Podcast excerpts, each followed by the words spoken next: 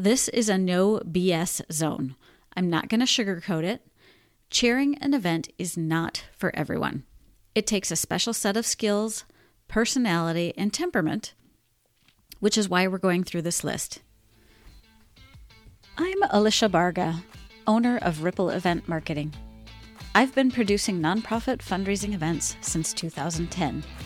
I understand the challenges of working with small budgets, coordinating teams of volunteers, and trying to manage all the details of an event while doing other jobs and tasks you have to do.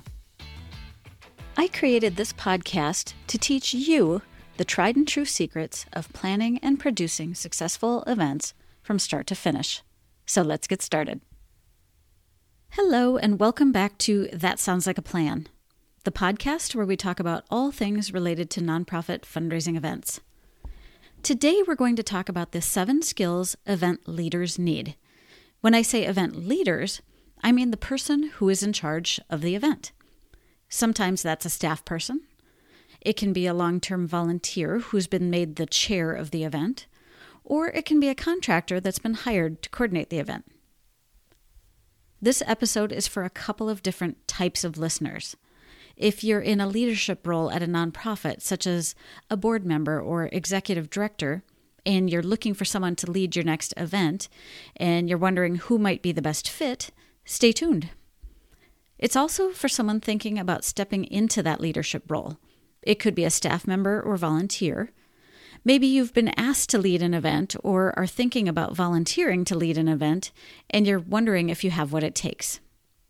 This is a no BS zone. I'm not going to sugarcoat it.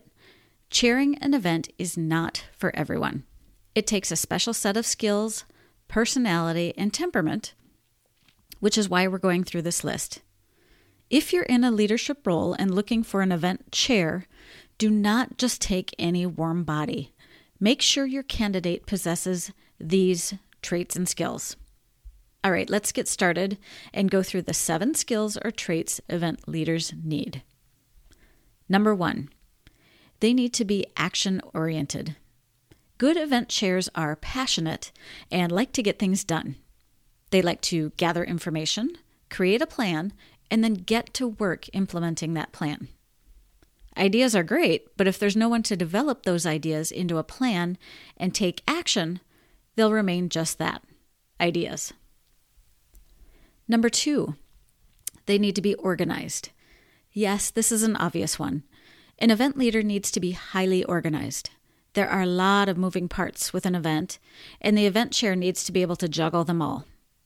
They need to have an eye on the big picture while also focusing on the hundreds, if not thousands, of little details that need to get done. The leader not only needs to focus on what they need to do, but also make sure team members have what they need to do to do their job and are doing that job. The event leader has to mind the budget, the timeline, manage the planning team, and again, all those little details that go into planning an event. Being organized is crucial to this role. The best analogy that I have for an event leader or chair is that they are the captain of a ship.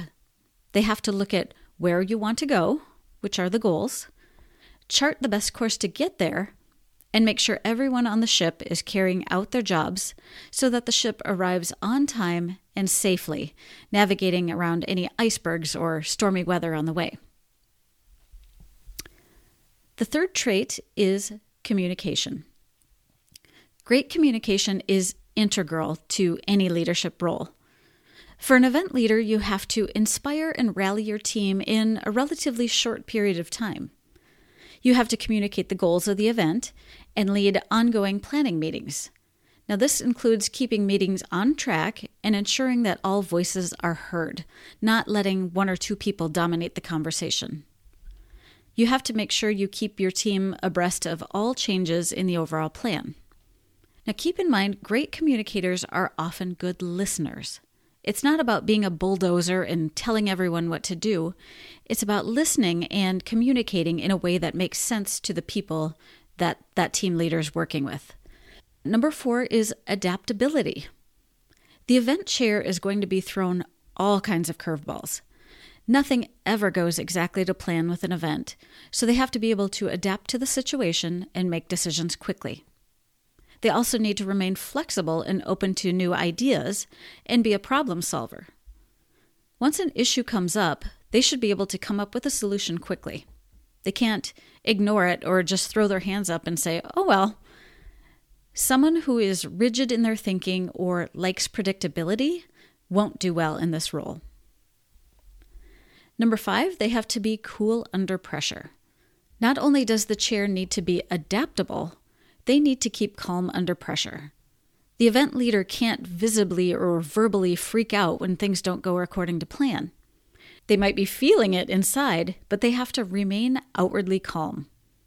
An event chair needs to be like a duck peaceful and calm on the surface, but paddling like heck underneath the water. Number six, they have to be a people person. As an event chair, you don't always get your choice of who you're working with, so you have to be able to work with a variety of personality types. I found an article on medium.com that describes the 10 traits of a genuine people person. Now, the key word here is genuine. I'll link to this article in the show notes, but I want to highlight four of these traits because I think they're particularly relevant to an event leader. So, the first one is they care about people. You want your event leader to care about their team. Number two, they're easy to be with. Someone who is abrasive or tightly wound is going to repel more people than they attract. Number three, they ask good questions. And then lastly, number four, they praise and thank others freely. A good team leader will show lots of gratitude to those around them. Now, like I said, there are 10 traits in this article, which I'll link to the show notes, but I think those four are really key. And then, lastly, in the list of seven traits or skills that event leaders need is persistence. There are going to be days that are tough. There are days you'll want to scream or cry or quit, or sometimes all three. The team leader has to be able to get through bumps in the road. They have to be persistent, both with the team and with vendors. They may need to follow up multiple times with a team member to make sure that that team member is following through on what they've said they'll do. You might need to contact a vendor because they haven't gotten back to you after a couple of emails. You just have to keep chugging along.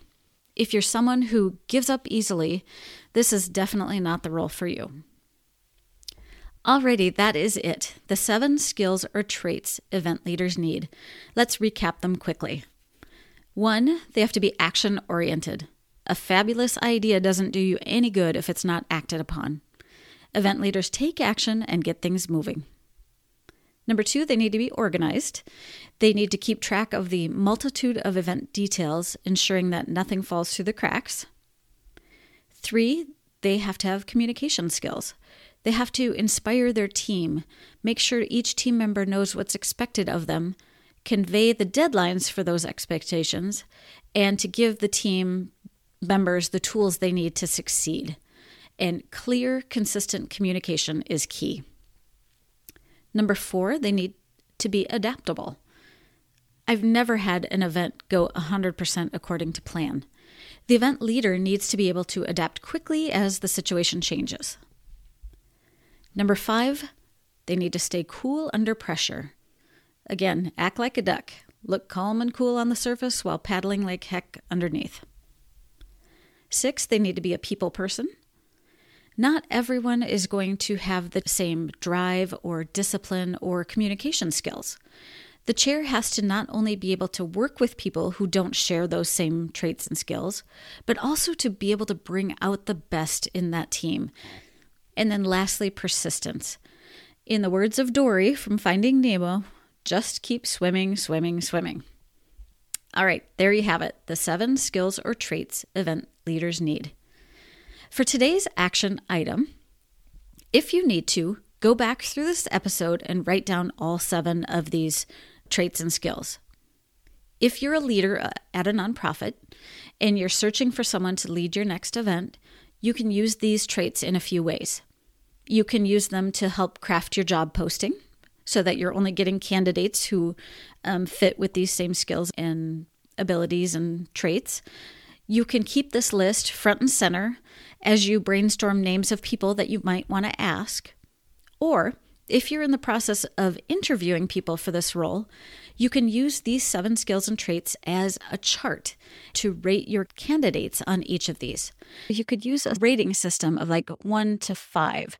For each trait, you assign a number, one being where they're weakest in that trait, and five would be the strongest. That way, once you've gotten through all your interviews, you'll have an apples to apples comparison for each of those candidates. Now, if you're a volunteer or someone who is thinking about stepping into this role, rate yourself in each of these. Again, using that one to five scale. But the key here is to be honest with yourself. You're not doing the organization or yourself any good if you overinflate your numbers. Take an honest assessment of where you stand with each of these skills and traits. I want to end with a quick story that highlights my point to this episode. One of my girlfriends is in HR, human resources, and she's had to fire people who were absolutely wonderful, talented people, but they took jobs that they weren't suited for. Now, this happened for a variety of reasons, but the bottom line is they struggled, they weren't happy, and the organization suffered because of it. She's had many people come back years later and thank her. They actually thanked her for firing them because it led them to a job that they were more suited for and ultimately happier. That's my cautionary tale for you. But don't let it get to that. That's the whole point. Don't let it get to that. Use these seven skills or traits to, if you're the leader of a nonprofit, to find somebody to chair your event.